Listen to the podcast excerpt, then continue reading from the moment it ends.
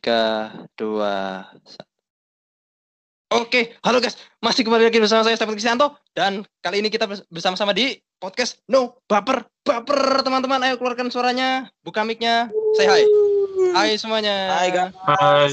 Halo audiens, halo pemirsa. Uh, saya di sini kedatangan uh, Kak Marta Grayson, Michael Ansan Hartono, uh, atau Mega Brata Sekali, dan juga Lanang Pastapi Ahmad. Kita di sini mau bahas soal Oke, oke, tunggu, tunggu, tunggu, tunggu, tunggu, tunggu. apa ini gimana gimana gimana gimana. Podcast kita aman kan, Ben ya? Gak ada FBI, CIA, eh, perwakilan AIIB yang mengawasi kita. Nanti ini bisa bahaya loh. Wah, gak tahu. Wah, saya, saya, saya tidak tahu ya Bapak. Mungkin kita sudah disadap, tapi ini podcast no Oh. baper-baper ya. This is no baper-baper club ya, Pak FBI, Pak CIA. Jadi kita ngomong apa aja di sini ya, ngomong tinggal ngomong aja sih. Santai, santai. Let's go.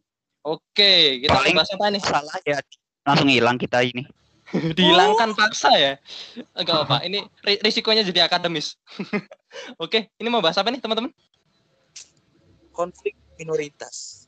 Konflik Tapi minoritas. Cina, Yo, eh kita membahas konflik di Uighur. Jadi untuk membahas konflik minoritas meminoritaskan mayoritas ini, eh, kita eh, bahas dulu. Aku mau mulai dari eh, backgroundnya. Jadi backgroundnya gimana ada bisa konflik ini? Itu bahkan bisa ditrace sejak 200 tahunan yang lalu ya. Jadi waktu Cina belum jadi peradaban yang modern seperti sekarang, masih dinastinya masih namanya masih dinasti Qing, Q I N G. Itu mereka melakukan ekspansi paksa secara ke barat. Eh, Mereka memaksa untuk mengambil menganeksasi teritorial yang dimiliki oleh orang-orang artisnya mayoritas Turki ya, yang sekarang kita kenal dengan eh, daerah otonom Xinjiang. Dulu mereka bukan bukan punya Cina itu, tapi mereka paksa aja anyway. Dan orang-orang yang etnis Turki ini nggak suka ya, tapi mau gimana lagi diekspansi. Eh, walaupun pada tahun 1933 dan 1944 eh, daerah ini orang-orang Uighur sempat mendeklarasikan kemerdekaan jadi negara Republik Turki Timur ya. Tapi pada 1449 eh 1949 eh, waktu Cina mengalami reunification di bawah Partai Komunis Cina, ini lagi-lagi daerah ini jatuh ke tangan Cina, pemerintah Cina dan menjadi daerah otonom Xinjiang yang sampai sekarang kita kenal demikian. Nah, jadi ketegangan ini udah ada sejak 200 tahunan lalu, sejak abad ke-20 dan pecah pada tahun 2009 di bawah konflik yang namanya Shaoguan Incident. Nah, 2009 bulan Juni akhir ini ada eh, pekerja pekerja pabrik eh, cewek dari China asli itu di sexually assaulted sama cowok asal Uighur di eh, as- asal Uighur di pabrik tersebut ya. Nah, cowok ini kemudian digebukin tuh, di retaliate sama cowok-cowok yang ah, asli Han ya, asli China. Di videoin, videonya kesebar, eh memicu adanya eh, demonstrasi dan turun ke jalan oleh mahasiswa dan siswa asal Uighur di Xinjiang itu. Polisi turun tangan nih, poli- polisi-polisi ante-ante eh, pemerintah langsung, pemerintah Han, itu eh, mereka malah jadi bentrok antara mahasiswa dan juga polisinya. 197 korban eh, terjadi eh, termakan dari Han dan 1.700 dari kedua belah pihak itu sakit atau luka-luka. Nah, hari-hari setelahnya hingga tanggal 5 Juli 2009 itu orang-orang Han turun ke jalan bawa tongkat sama besi mukul-mukulin orang-orang Uighur yang bisa dilihat sejauh mata memandang sebagai bentuk balas dendam. Jadi pecahnya 2019 itu di Shaoguan Incident. Ini backgroundnya sih gitu. Kalau lanjutannya mungkin teman-teman ada yang mau nambahin nih. Em, mungkin lebih eh, mengarah ke pelanggaran HAM juga sih Mm-mm. yang dilakukan. Kalau di pas aku lupa ya ini tahun berapa gitu.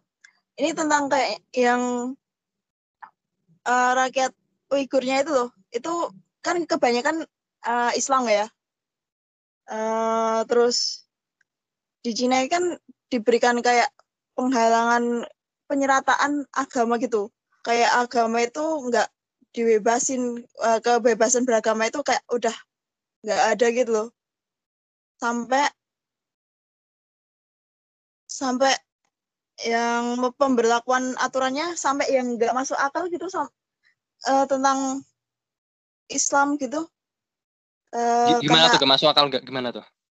yang masuk ak nggak yang masuk akalnya itu kayak melarang puasa saat Ramadan gitu terus pengajian pengajian gitu di- juga dilarang sampai ini aparat aparat Cina itu bangun pos-pos ya pos-pos gitu buat pem- pemeriksaan seluruh wilayah perbatasan Xinjiang gitu wah Wah. gila ini Wah, emang, emang kacau. Berarti itu nganu apa na- namanya? Ini berarti polisi-polisi dan juga pemerintah Xinjiang udah turun tangan langsung bentuk pos-pos dan menghalangi langsung rakyat-rakyat ini untuk eh, melakukan kebebasan eh, ber- kebebasan beragama mereka ya.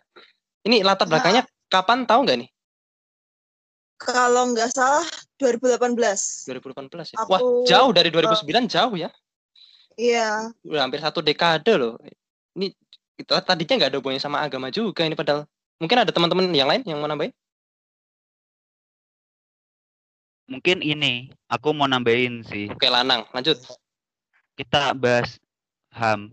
Ini bahkan Cina itu ya selain tadi pelarangan tentang budaya dan agama, bahkan eh, Cina menurut eh, laporan yang dibuat oleh Andrian Zen di judulnya ini uh, Sterilization IUDs dan Mandatory dia itu Cina itu uh, melarang wanita-wanita di Uighur untuk melahirkan bahkan Hmm. uh, diwajibkan untuk kontrasepsi dan yang lebih parahnya jika ada yang melanggar itu dapat punishment dan bahkan karena ini pertumbuhan rakyat di Cina terlebih yang di Uighur itu anjlok sampai 84% di tahun 2015, 18 dan juga eh, 19 ya. Nah, eh by the way sebelum aku mau lanjut ini aku agak takut nih guys soalnya di depan ada tukang bakso nih.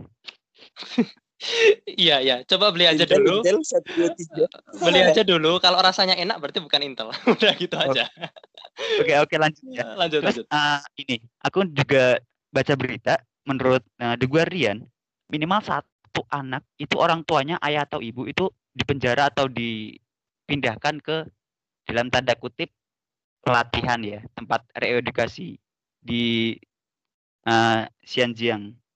Nah kemudian eh, menurut laporan juga yang ditulis oleh Andrian Zen sebanyak 880 ribu dalam tanda kutip 880 ribu anak Anak. itu iya anak-anak itu hidup di asrama yang di mana itu di tempat itu dilatih untuk uh, belajar budaya Cina dia itu juga uh, menghapus menghapus budaya-budaya yang ada di Uighur jadi uh, mereka itu di brainwash dan Hmm. apa pun yang berkaitan dengan kebudayaan agama itu mereka hilangkan dan dimasukkan dengan uh, hal-hal yang berbau dengan uh, Partai Cina. Komunis Cina ya. Ya. Mereka mereka ingin menundukkan mereka ingin mengaplikasikan servitude kepada orang-orang di Xinjiang ini melalui camp reedukasi itu ya. Cara-caranya adalah dengan meng- meng- membatasi re- regenerasi tadi bahkan tadi ada aborsi segala macam ya itu tadi Nang. Iya, ada Wah. aborsi itu nggak boleh. membatasi regenerasi, membatasi praktik beragama, kata tadi Kak Marta bilang, membatasi privasi juga, ada instalasi pos dan segala macam. Wah, ini susah sih ini. Ada yang mau nambahin mungkin? Nah, Nggak ini ada. Pan, Nah, Ini ini ada yang on mic nih. Ayo Sen, gasin Sen. dari tahun ini nih ada hal baru dari? Xinjiang. Sistematik rape, pemerkosaan, gimana coba? Pemerkosaan sistematik. Iya, Gimana tuh di camp-campnya itu sistemnya ya orang-orang diambili gitu pemerkosaan di sana. Nah itu yang aku mikir kalau misalnya mereka punya anak masuk ke mana anaknya? Dia masuk ke Cina pasti. Satu patrilinear, patrilinear. Dua tadi itu dicuci otak ideologi ideologi Cina. Hmm, hmm, hmm. Parah kan? Iya, parah bener nih. Ini ini kapan nih BTW? Kalau boleh tahu. Awal tahun ini, awal tahun. 2021. Iya, awal tahun ini.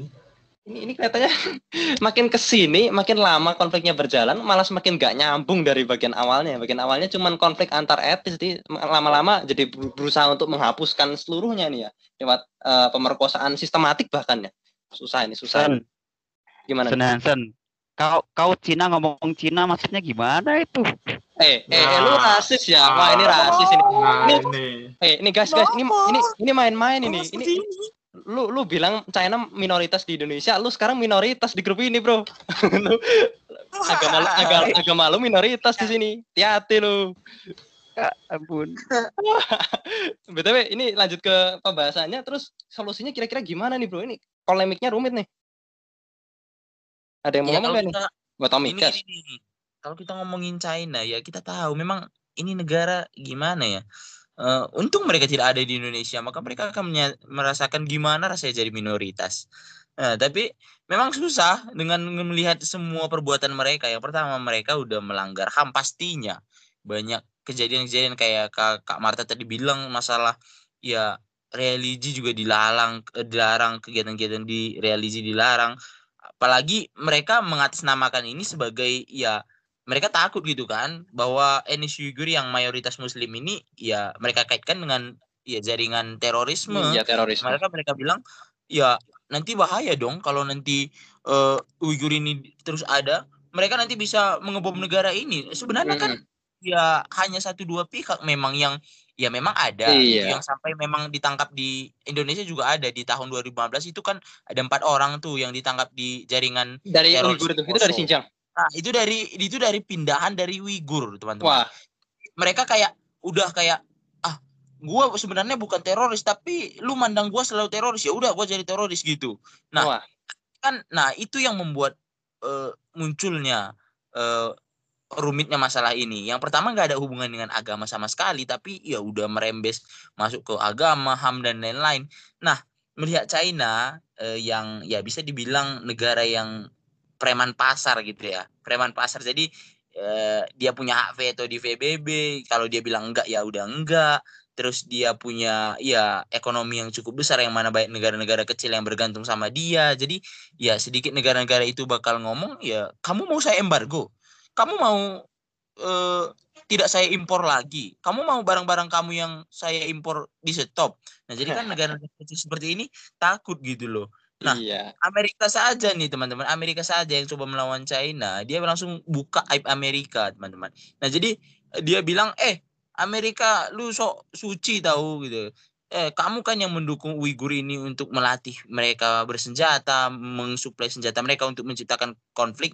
Nah jadi eh eh juru bicaranya Kementerian Luar Negeri China itu bilang bahwa eh, ada satu juru bicara daripada eh, orang Amerika yang mana juru bicara ini saya Sigmund Edmund yang mana dia adalah sebenarnya mantan FBI teman-teman yang dipecat di tahun 2002.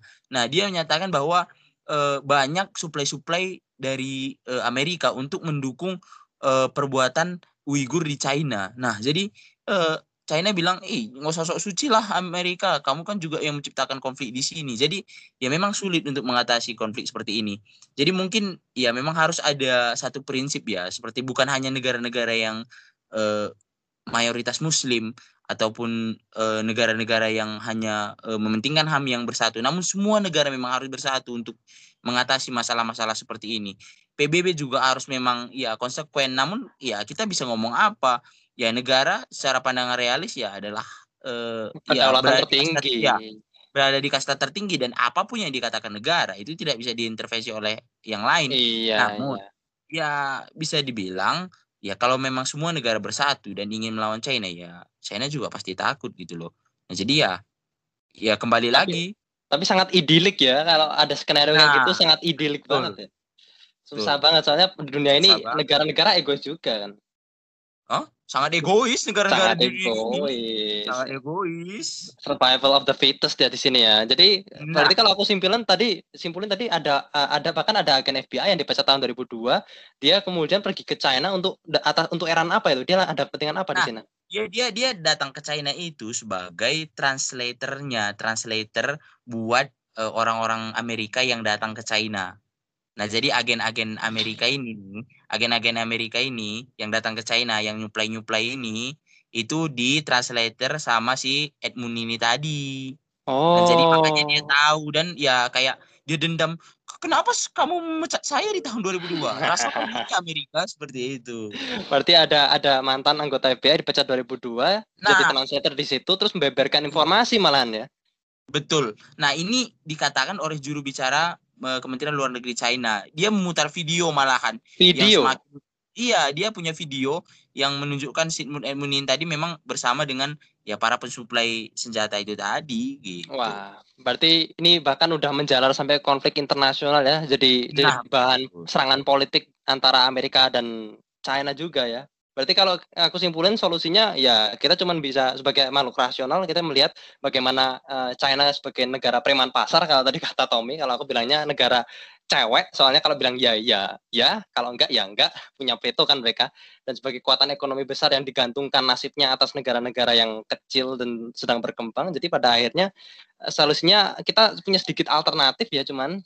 Dan kalau kita mau menekan apa yang China lakukan ini gimana caranya bagaimana caranya kita dan PBB melalui PBB dan juga setiap negara pribadi harus punya harus melakukan tindakan tertentu untuk membatasi. Jadi nggak bisa sepenuhnya cuman kayak ngomong-ngomongin China doang ya.